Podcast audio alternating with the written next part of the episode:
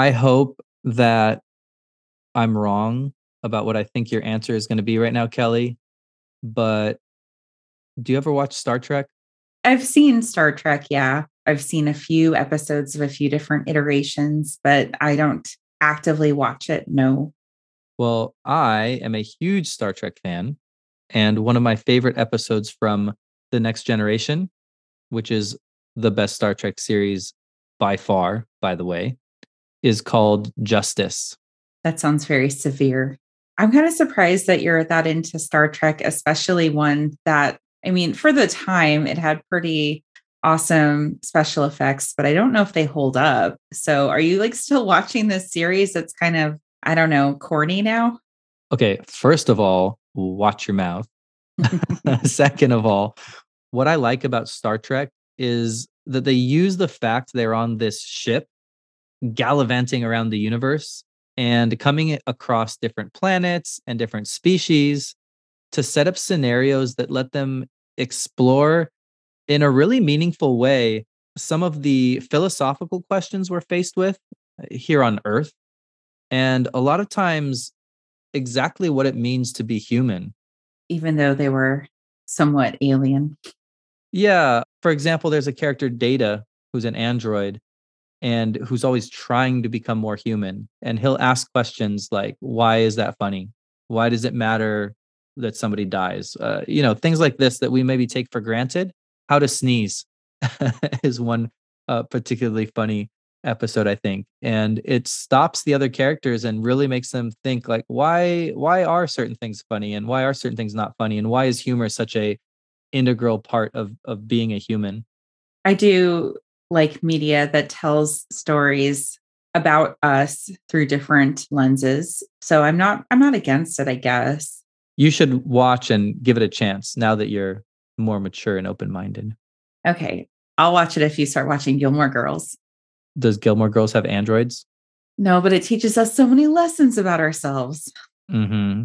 So, anyway, in this particular episode, Justice, the crew of the Enterprise that's the big boat that they fly around space in, lands on a planet that is basically paradise. And they're greeted by a group of um, scantily clad and very friendly locals who pretty quickly demonstrate that everyone on the planet is happy to make everyone else feel, let's just say, right at home. Okay, that sounds kind of gross, but okay. Uh, we're sex positive on this podcast. Thank you very much. You're right. anyway, so that's that's all well and good. But the most interesting thing about this planet is that apparently there is zero crime. And we pretty quickly figure out why. One of the younger crew members of the Enterprise, Wesley, goes off to play catch with some of the local kids. And while they're playing, he misses a ball, doesn't catch it. It goes into a planter, and he runs into this planter to get the ball and ends up damaging some of the plants. After that, a couple of security guards, basically the planet's policemen, come and pick him up and arrest him for trespassing, in a sense. And so the crew of the spaceship are called. They come to the prison. They hear about what happened. He ran over some plants. They're okay, great. Like, haha, he's been punished. We'll take him back now. And the twist is apparently on this planet, what happens is there is a region that is being observed that moves around the planet. So you never know what region of the planet is being observed at any given time. But if you commit a crime in this region, there is only one penalty naked volleyball. Not naked volleyball. The penalty for any crime is death. They have the capital punishment for any crime you commit and the idea is since you never know if you're being watched or not, nobody on this planet ever commits crime because it's never worth the chance that they're going to be put to death. It's like the mega panopticon. Mm-hmm. And so what happens is you have this kid from the ship who doesn't know the laws of the planet, who stepped on a flower and is now going to be put to death. There's no clemency because it's a kid. Nothing like that at all. This system apparently only works, according to this planet, it only works if it's universal, absolute, any crime, anybody, anytime, death. Extra, extra, read all about it. Podcast tackles controversies that define your world. Listen to Indubitably now.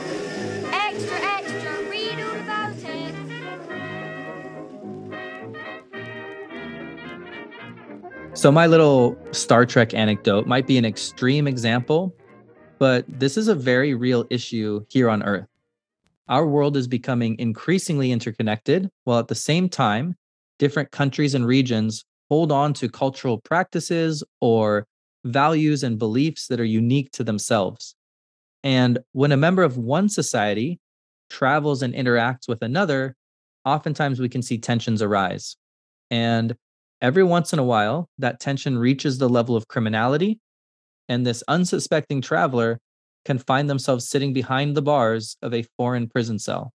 The most prominent example of that happening currently is the case of Brittney Griner, who is an American professional basketball player who was traveling to Russia to play there in the offseason from the WNBA.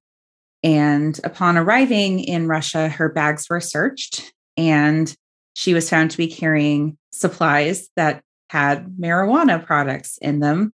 The means by which she had them were through a prescription. Where she came from, that was perfectly legal, but there were different norms and different laws where she was headed. Mm-hmm. And just today, at the time of the recording at least, she was sentenced to nine and a half years in a Russian prison. This seems like an overblown sentence considering the crime or alleged crime that she committed. Now that we're paying more attention to it and the severity of the sentence has been handed down, hopefully there's going to be a significant amount of backlash that causes some sort of reversal or some sort of acquittal on Russia's part. But it's uh, certainly a very scary situation. Mm-hmm. Since that situation is unfolding literally as we speak, that seems like a good place to start this episode. We can take that case to start a discussion about whether or not foreign nationals should be held to the laws of other countries. Then we can discuss extradition treaties, times where people were extradited, were not extradited, conflicts between countries. And that sort of covers an opposite scenario to Brittney Griner, which we'll get into. And then we'll end with a discussion of what happens when justice gives way to politicization. And to kick off that discussion, let's dive right in. Should foreign nationals be held to the laws of other countries? In the case of Brittney Griner, yes, she did violate the laws of Russia by bringing in, I believe, a vape pen that had some marijuana products in it. Her, Brittney Griner herself, she said, I made an honest mistake and I hope in your ruling it does not end my life. Yeah, which I think if she does end up serving nine and a half years in a Russian prison, it's safe to say that it would. It would certainly impact her professional basketball career to be unable to play for that long. And marijuana, I think, is a particularly controversial subject because laws don't just vary from country to country. Even inside of the United States, we haven't really made up our minds on what to do about it. It's illegal federally in the United States, but it's not illegal in all states. In fact, most states are shifting towards decriminalizing it at the very least. And even though it is federally illegal, the Obama administration in particular did not prosecute states which had legal marijuana with establishments that would sell it, even though they had to operate with cash only because they couldn't use the banking system because of the federal illegality of it. But it was kind of a benign neglect from the federal government and letting states just have their marijuana and not really do much about it, even though they, they could have. Yeah, I remember. So I was living in Southern California and on a few occasions road tripped to Denver. And this was when marijuana was legal in Colorado, but not yet legal in California.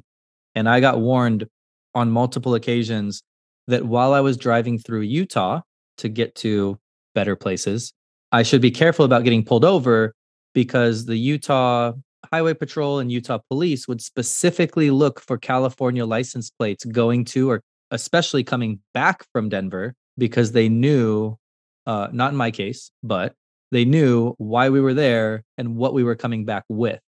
And the regulations against marijuana in Utah were pretty strict. Utah, you're kidding. yeah, right. Gosh, I thought Romney was a uh, stoner. He certainly acts like it sometimes. Binders of women. Uh, so it, it, to me, if you take the Griner case and look at her coming from the US, going to Russia, if we can't even figure out what to do crossing state borders in our country, it's super complicated if we're going to take this and expand it out internationally and expect people to navigate the complexities of the various laws that exist country by country. Mm-hmm. With the changing attitudes about marijuana in the United States, even in places where it's not technically legal, it probably just seems like not a big deal generally. Having a little bit of pot on you in any state whatsoever just does not feel like a very big infraction anymore. I live in a legal state. A lot of people in the West Coast live in a legal state. It's just not a big deal. And if you're going to fly with it or travel with it, it just doesn't seem like something to put much thought into. It could just be easily forgotten at the bottom of your bag. It's not something to be paranoid about like it used to be. And that makes it really challenging if you're so used to a particular mindset about it. It's all right. It's not that big of a deal. Literally, the state makes tons of money and funds education, for example, off of the sale of marijuana. It's hard to put yourself in a mindset that oh yeah this is illegal in the place that i'm going to and i need to avoid it at all costs there are some places where it's very obvious that you should not bring marijuana or you should not engage in anything to do with drugs because the reputation for the legal systems there are very draconian. I remember before I went to Thailand that we were warned not to do anything whatsoever to do with drugs because there was a very punitive judicial system there. And that I didn't get to experience one way or the other, so I can't speak to it. But there are a lot of concerns about the legal system when it comes to Malaysia and Singapore with the kinds of attitudes towards drugs in that part of the world. And drugs are bad. Okay. I remember walking through the airport in KL, Kuala Lumpur, and seeing signs that say literally death to drug traffickers. And that's when I knew that they were not fucking around. And then you started sweating bullets because you forgot that you packed your vape pen. no, I mean, I wasn't worried, but some of the people I was with, I was a bit worried about. With Malaysia and Singapore in specific, this is interesting on a couple of different levels. One, again, we talk about different countries where drugs are legalized or at least decriminalized versus obviously in Malaysia and Singapore, they are very much not. But two, just the existence of the death penalty and the fact that it's applied to these particular crimes. So there are other countries around the world, the United States being one of them, go us, that have the death penalty. And in and of itself, capital punishment is not necessarily in conflict with international standards, but commonly accepted international law includes safeguards for those facing the death penalty. And these are ratified by the UN General Assembly. And it only supports the imposition of the death penalty for crimes that are both intentional and have lethal consequences. And other international documents state that the death penalty should explicitly be eliminated for economic, drug related, or victimless crimes, as well as crimes relating to moral values like adultery, prostitution, or sexual orientation. Drugs are a really interesting element considering the different legal standards in conflict here, because there could be an argument made that drugs could be deadly or majorly destabilizing. But generally speaking, most drugs do not, most of the time, end up killing people, although the drug trade can, and some people can overdose. So, of all of the things that we're talking about legally, it is the most nebulous because it kind of depends on the attitude of the people who are viewing the issue. Whereas murder is kind of obviously wrong, drugs less so so there's a extreme spectrum of the way that countries look at drugs and the appropriate punishments or not for drugs where on one side we have places where marijuana is legal taxed part of the governmental system and also the death penalty doesn't exist for anything much less for drugs. And then on the other end we have places like malaysia or singapore that criminalize drugs and are willing to lay down the most final of punishments that we could possibly levy on somebody and do it for a crime that the international community seems to be in relative consensus should not be applicable when it comes to capital punishment. This is another issue which has risen to prominence this year, much like the Brittney Griner case, due to an incident that happened at the start of 2020 and the subsequent controversy that has followed it. Mm-hmm. In Singapore, they went through with an execution of a Singaporean and a Malaysian national, Abdul Kahar bin Othman and Nagaenthran Dharmalingam. This happened in March and April of this year, respectively, for drug related offenses. And the international community is urging the Singaporean government to halt a plan to execute another Malaysian man convicted for a similar offense. And what makes this particularly troubling is the Malaysian national who they did execute. This happened despite claims that he had an intellectual disability, as well as deteriorating mental health conditions, and was a victim of human trafficking. Despite those criticisms, what is interesting about this particular consequence is that in the legal system in Singapore, this is a mandatory punishment, capital punishment in this instance. Right. And we talked about some of the problems in a early episode about mandatory minimum sentencing, and those certainly apply to a case like this. The international backlash of this has resulted in Malaysia last month announcing that they would be removing the mandatory death penalty. So they're keeping capital punishment, but removing the mandatory nature of it, leaving it open to judicial discretion. Potentially, one of the things the judge could consider would be foreign status.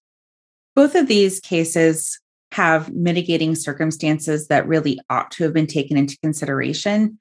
Brittney Griner not understanding the laws of Russia. And I know they say ignorance of the law is not a defense against being charged with crimes, but in this case, it seems like a really innocent mistake. And in the case of Singapore, perhaps a defendant who has been victimized themselves and has an intellectual disability would also be considered somebody with mitigating circumstances that made them ineligible for capital punishment.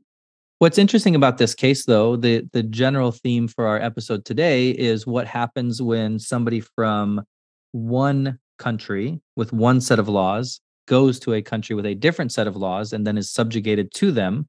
That's one type of controversy. But in this case, we have the international community telling Malaysia or Singapore what to do with their own citizens. Do you think it's right for even if there's a consensus from the rest of the world that, say, for example, the capital punishment should only be levied for intentional crimes that have lethal consequences? Do you think it's fair for them to push their opinion on these two countries that have made their minds up in a different way if it's their citizens that they're dealing with that probably depends on your overall attitude towards capital punishment or any of the punishments that may be at stake if they seem somehow disproportionate i am not a fan of capital punishment so i think it's legitimate for the international community to condemn a country like singapore for utilizing it whether or not I have any stake. I'm not a citizen. I don't have any rights in that country that a citizen would, but it's perfectly fine for me to voice my opinion outside of that country. I think what would be more of a interesting interaction is when foreign governments start telling other governments what to do with their own citizens. And as far as foreigners go, there have been two Americans arrested in Malaysia for drug trafficking but neither one was executed. They both had their crimes reduced from trafficking to possession by judges, despite in one case the amount very clearly qualifying as trafficking under Malaysian law. Does this have anything to do with the fact that the United States happens to be one of the biggest economic trade partners with Malaysia and considered one of its closest allies? Hmm, seems a little convenient. Sounds like there might be a political element at play, which I think we're going to get to later. You mean this is not purely moral and for the protection of society? Issues can be complex and multifaceted. Everything we've been talking about so far, for the most part, seems to suggest that Malaysia or Russia are just behaving as rogue actors. And while in the Griner case that appears to most likely be true, what about Malaysia? this drug law is certainly principled in part But you also can't argue that drugs don't have a tangible and oftentimes negative impact on society. So, like the planet in Star Trek, is it necessarily so bad for a country to impose harsh punishments in order to maximize deterrence? Right? Is there a right answer to how to find a balance between just punishments and protecting society? There probably isn't an objective right answer because it does depend so much on the attitudes of the people who are involved, which you, you can't really control for. But we have to agree on whether or not these punishments actually do deter people. And for the most part, it sounds like people aren't being deterred, especially if they have no knowledge of the law or of the consequences that could await them. It seems like a really ineffective system where it's just kind of capricious death penalties being handed out rather than effective law and order. But in order for a society to work, if you take the stance that this is the law and we're going to increase punishments, and then because the punishments are so severe and everybody within the society knows it, we get the benefit of a decrease in crime. If you just let that pass, like we started the episode in an increasingly globalized world where there's an increasing number of people coming into your country from other regions of the world with different values and, and different legal systems, if you just let it slide every time, doesn't that break down the stability that you look to achieve within your borders?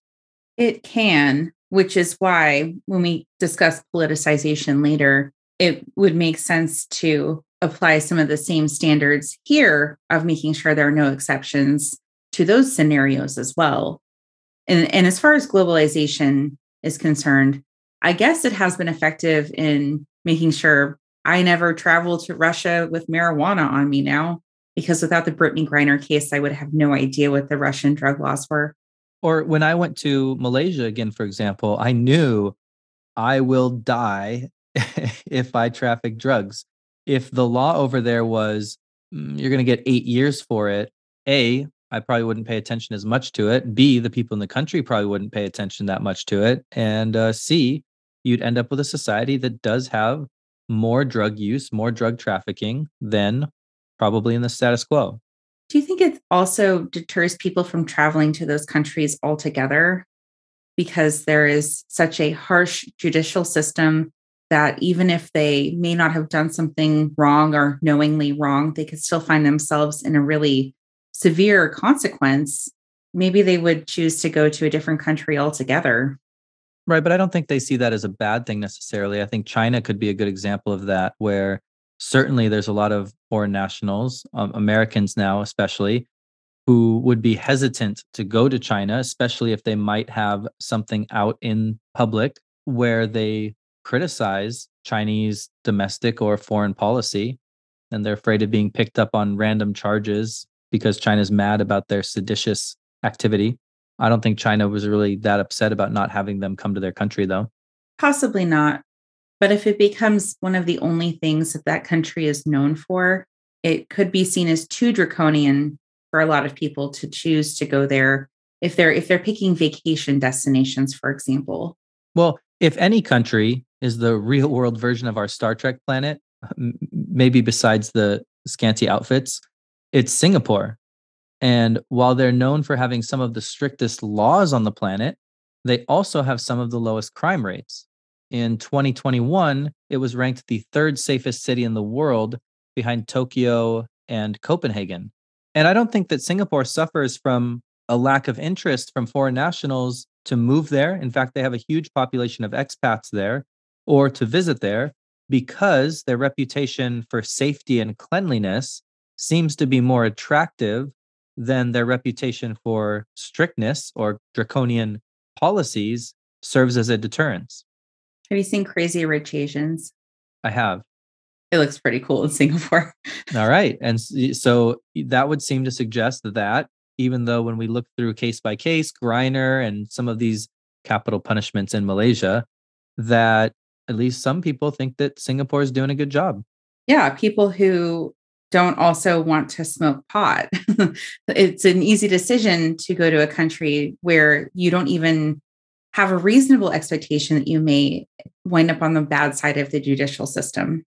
I guess those are the two sides of it. While we can bemoan the fate of those convicted of harsh punishments, the flip side is obviously the people who we are preventing from becoming victims at the hands of crimes that now aren't being committed. And so, if it's impossible for us to answer this question of where's the right balance between just punishments and protecting society, it also seems as though it's hard for us to complain about the way that they enforce those laws, even when foreign nationals are concerned. We do hope that a judicial system serves to protect the people who would otherwise become the casualties or externalities of criminal activities. But in the case of people like Brittney Griner, where they're really not causing any harm to anyone else, it does seem like the punishment way outstrips the damage of the crime. Mm-hmm. Yeah, definitely interested to see where that case ends up. Maybe the answer here is that we need to trust that the countries that are implementing this system are doing it in good faith and not just looking for an excuse to lock up an American when it's convenient for them because they feel like invading another country.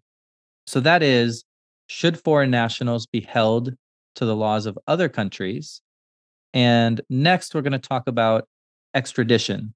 And extradition is kind of the opposite of the discussion we just had. So rather than you going to a country and committing a crime there, you commit a crime in your home country and then peace out.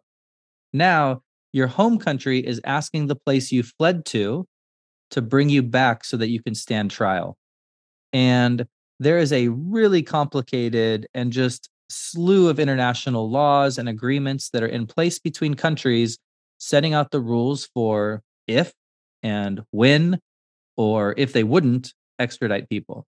Most of my understanding of extradition comes from Law and Order because at least once every couple of seasons, somebody has done something real bad and they're making a break for the Canadian border because, according to Olivia Benson or whomever, Canada doesn't extradite in capital offenses. I always thought they went to Mexico, but maybe that's just because they think they can hide easier. I think it's faster to get to Canada than Mexico if you're coming from New York City.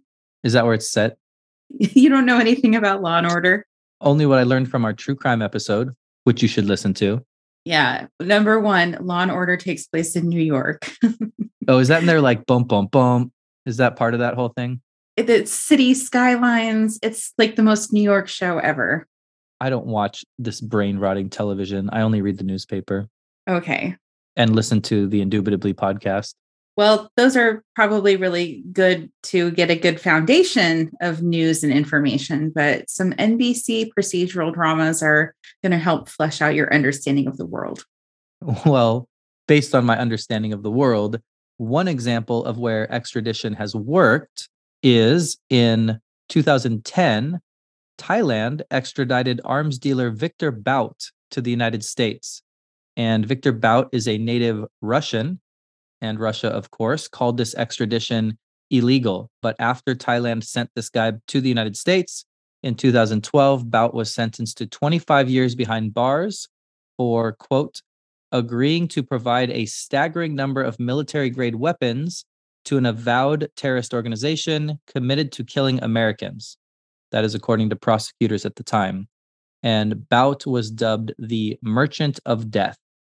So you've got a guy from Russia uh, looking to hide in Thailand, and the United States asked Thailand to ship him over so that we could prosecute him. And Thailand agreed. And certainly seems as though this is somebody that should be in jail. Yeah, this is definitely an instance where I think we can be less ambivalent about whether or not he did something wrong and this is the argument for extradition. If you can just a la law and order, now that I'm all caught up on the premise of the show, where apparently it's about people who run around different countries after they commit crimes. Uh, if you can just escape the country after you've done something wrong, certainly criminal justice system as a deterrent to preventing crime doesn't seem anywhere near as effective. Law and order isn't just about running around other countries after you've committed crime. It's also about people who work for the DA's office who can afford new suits every episode, which is totally realistic. But obviously, extradition has its place in certain instances where it's very obvious that somebody has done something quite wrong and needs to be brought to justice if if for no other reason than just to get them out of the global arena where they're committing these crimes in the first place. Mhm, But extradition doesn't always happen. I'm assuming, since we're talking TV shows, that you've seen Narcos. Hmm, My favorite documentary, Narcos. and this is uh, for if anybody hasn't watched it, you should first of all. Um, but if you haven't, it follows the notorious drug warlord, I suppose, Pablo Escobar in Colombia. Thanks to how much cocaine Escobar was getting pumped into the United States, the federal government here tried for years to get Colombia to extradite Pablo Escobar so he could stand trial, and Colombia refused. However, he had so much influence over the government and so many resources that were available to him, including weapons and extremely loyal people working for him, that it's very unlikely that they could have extradited him. It would have probably been a death sentence for most of the people who could have tried. Yeah, it's pretty hard to extradite somebody if you can't even arrest that person. Yeah, more or less. To give you a sense of exactly how much control Escobar had over the government in Colombia, in 1991, the Colombian Congress voted to forbid extradition in the country's new constitution. So this guy literally had a clause written in the constitution just for him. Exactly. The power and influence that he had over people in the government was enormous. And on the date that this happened and he got his way in terms of the constitutional changes, he did surrender and was subsequently jailed, if you can call it that. hmm Yeah. If, so if you've seen Narcos, you know that jail basically means extended house party. He had a custom built facility. I believe he actually funded the construction of this quote unquote prison. And it was more or less a frat house Mhm. with armed guards and barbed wire. And he just lived it up in his imprisonment for the entire time, was completely capable of running his operation from that base, had ways to communicate to the outside world, had his family brought in, had other women brought in. And it was definitely probably the coolest type of jail you could ever be in, is my understanding. What do you mean by uh, other women, like teachers or nurses? Yeah. They may have dressed as those professions. so we've got one example in Victor Bout where extradition worked. We've got a competing example in Pablo Escobar where extradition definitely did not work. And Escobar famously said that he would actually prefer the grave in Colombia to a US prison cell. And you know, he's not alone in obviously having a desire not to be shipped off to a different country. And because of this, not because of Escobar, but the sentiment, there are international laws to protect people from just being dragged around the world. And that happens even if both countries involved want to extradite. This brings us to another interesting case regarding extradition and the political forces that may or may not be able to influence whether it happens. In 2012, radical Muslim cleric Abu Hamza had faced 11 charges in US courts, including conspiracy, in connection with the 1998 kidnapping of 16 Westerners in Yemen and conspiring with others to establish an Islamic Jihad training camp in rural Oregon in 1999. Hamza was an Egyptian born British citizen through marriage who had already been sentenced to seven years of jail time in Britain for inciting racial hatred at his North London mosque and other terrorism related charges. So the US and the UK both hate this guy. He's already served jail time in Britain, uh, currently residing there, and the United States wants their shot at him. But even though they both dislike him and they both have agreed that they would like him extradited, they couldn't just pick him up from Britain and fly him across the ocean to the United States. I definitely pictured one of those claw machines like at an arcade. chooses who will live and who will be extradited.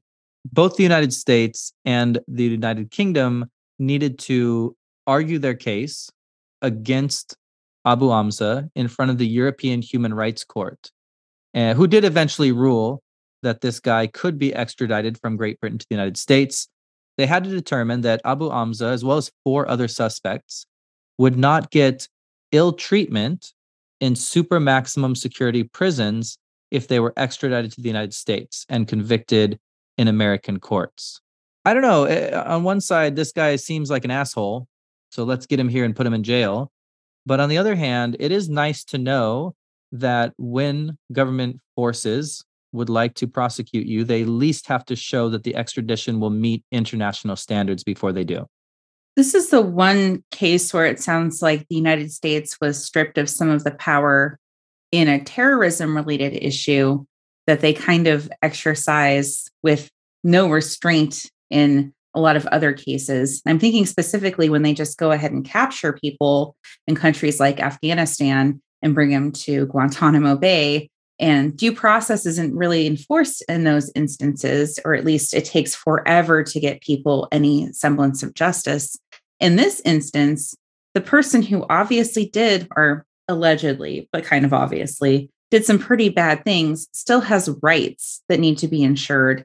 And the extradition could not proceed unless it was determined that those rights were upheld in some capacity. These stupid Europeans making us follow the rules. Yeah. You know, Europeans, they're they're such downers. Them and their believing in global warming and human rights and all that nonsense. and having really walkable cities. Stupid Europe.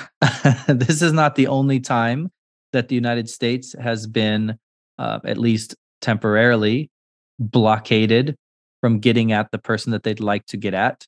Another realm of the criminal justice system that's pretty interesting when it comes to extradition is that of treason.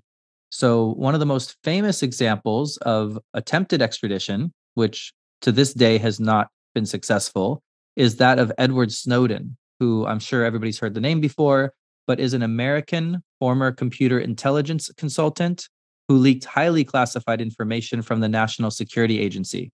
And he has been charged with three felonies theft of government property and two counts of violating the Espionage Act. So he's like a super spy. And nine days after he was charged with these offenses, he landed in Moscow, where he has stayed ever since. Not Moscow, but Russia. He knew what he was doing, that the information he was supplying that was this sensitive was definitely going to wind up coming back to bite him. And so his escape to Russia was so quick and rightly so to avoid probably some really punitive reaction from the United States government. And you know, Russia is so happy to have this guy and be able to tell the United States to fuck off every time that we ask for him.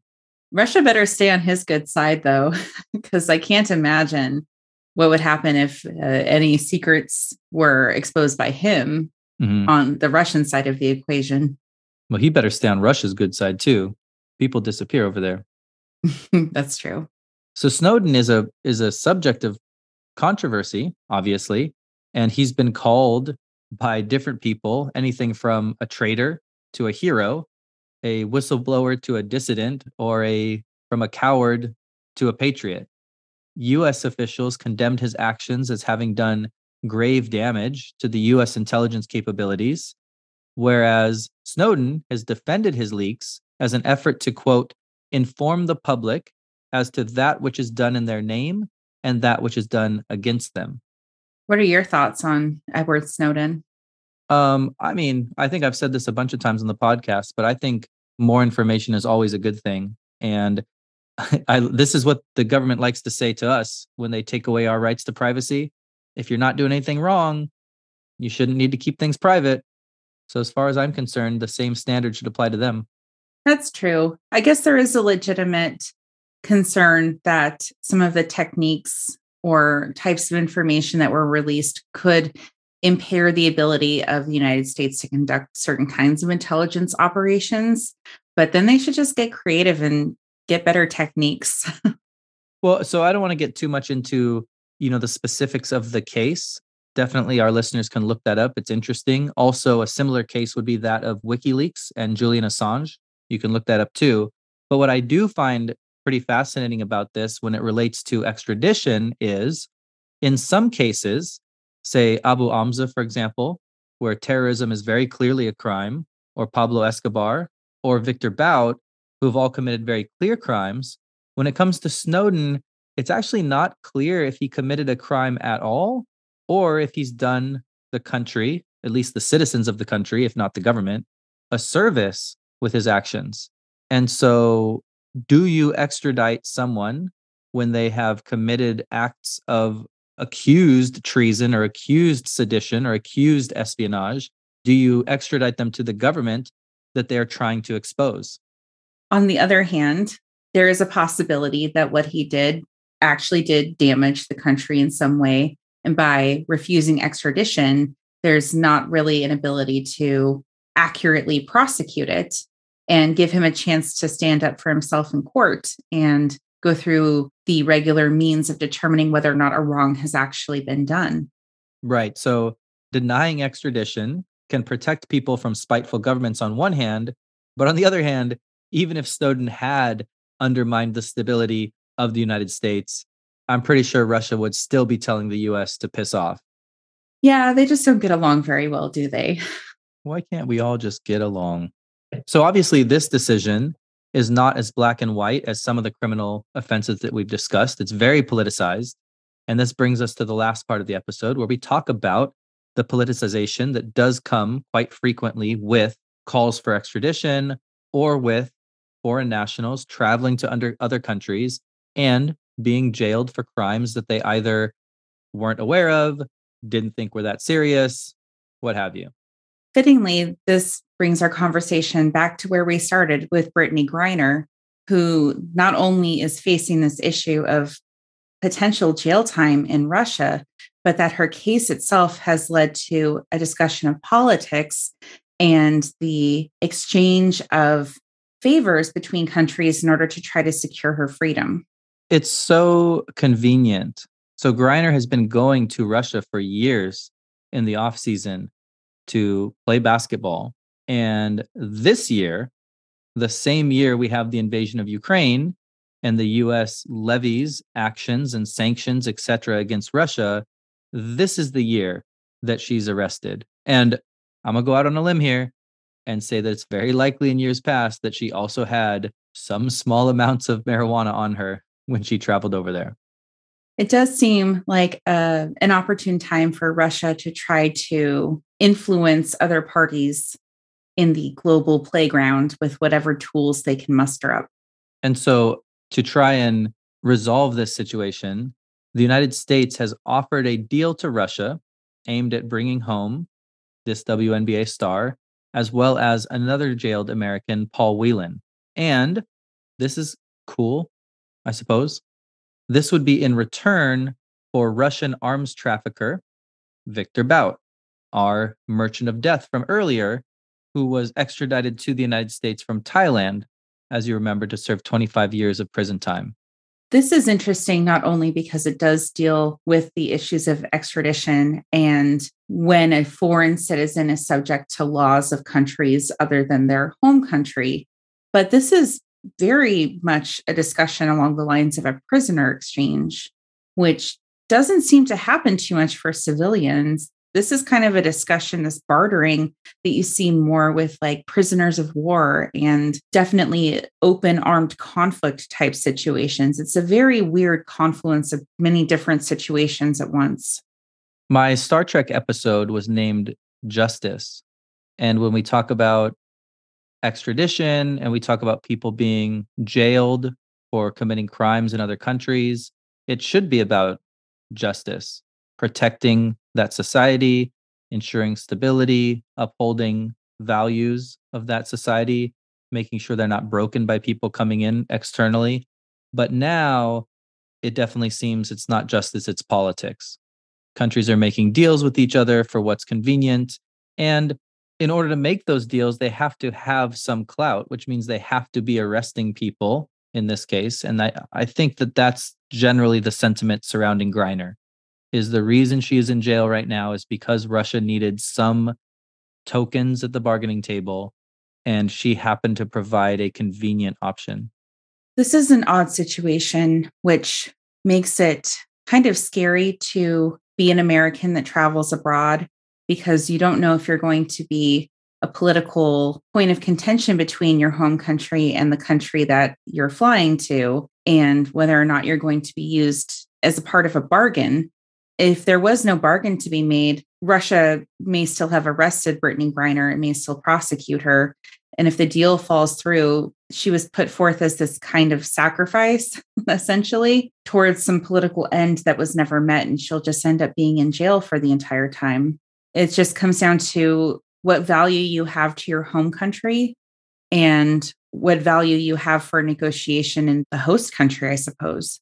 Right. Which, uh, again, definitely seems to fall outside of the boundaries of what these principles we're talking about were meant to protect. Russia is not protecting their society from her having a vape pen. And so, if the justification for jailing foreign nationals for something that might be legal where they're from, but illegal where they're going to, is protecting some sort of cultural norms or stability, this certainly doesn't apply. If this is about extradition and trying to decide whether or not Victor Bout, for example, should have been extradited from Thailand or not, the fact that they have Brittney Griner as a bargaining chip to get him back certainly seems to be circumventing the goals of these international systems of extradition and international systems meant to uphold justice as well. It's pretty dehumanizing. So, as we come to the end of this discussion, what do you think? Should foreign nationals, to ask our first question, be held to the laws of other countries?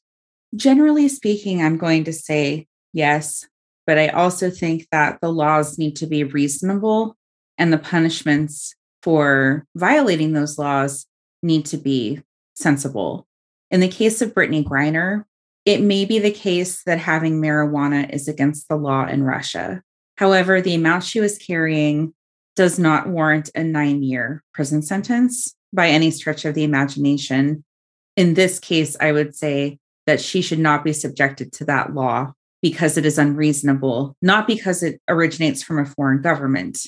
I would say that about an American law that had the same sort of disproportionate consequence for such a minor crime. Like capital punishment? Absolutely. I'm definitely against capital punishment. I believe that we are at a point right now where we are talking about real criminal reform in the United States and other places in terms of what actually warrants what type of punishment, what actually deters people, things along those lines. And I understand that there is a need to take criminals out of society in some cases where they cannot be reformed. Brittney Griner does not meet that standard. She should be released immediately. When it comes to the fact that another country is applying judgment to American citizens, I have no problem with that. You know how, how my stance is that we should be in a borderless world anyway. And I think that being subjected to the laws of other countries, it makes sense when we're looking at universal citizenship and getting along as an international and global community. I agree that makes sense in the vast majority of instances. I also think it's important to look to some international standards that are nearly uniform, capital punishment obviously being one of them. And if the international community does accept the fact that capital punishment can be applied in some cases, when it certainly, if we look to Malaysia and Singapore, agrees almost universally that it shouldn't be for those particular crimes, I think that would be a good example of where somebody should not be held to the standards of a foreign criminal justice system. But I think we're on the same page in terms of, in general, when you go somewhere, you should figure out, at least on a basic level, what's illegal over there, what the punishment is going to be, and act accordingly. Otherwise, what's the alternative? I can go into Canada and just hunt Canadians for sport and expect nothing to happen to me. Well, I mean, if you did that, they would apologize to you.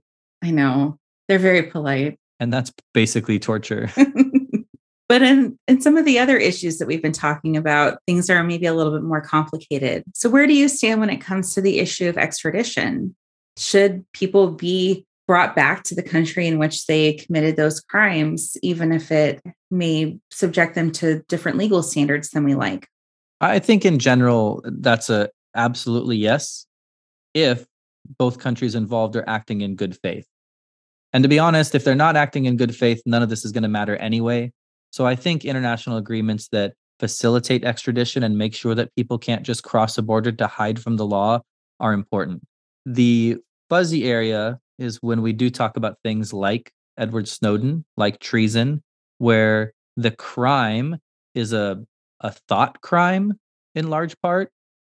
It could be doing as much good as it could be doing harm.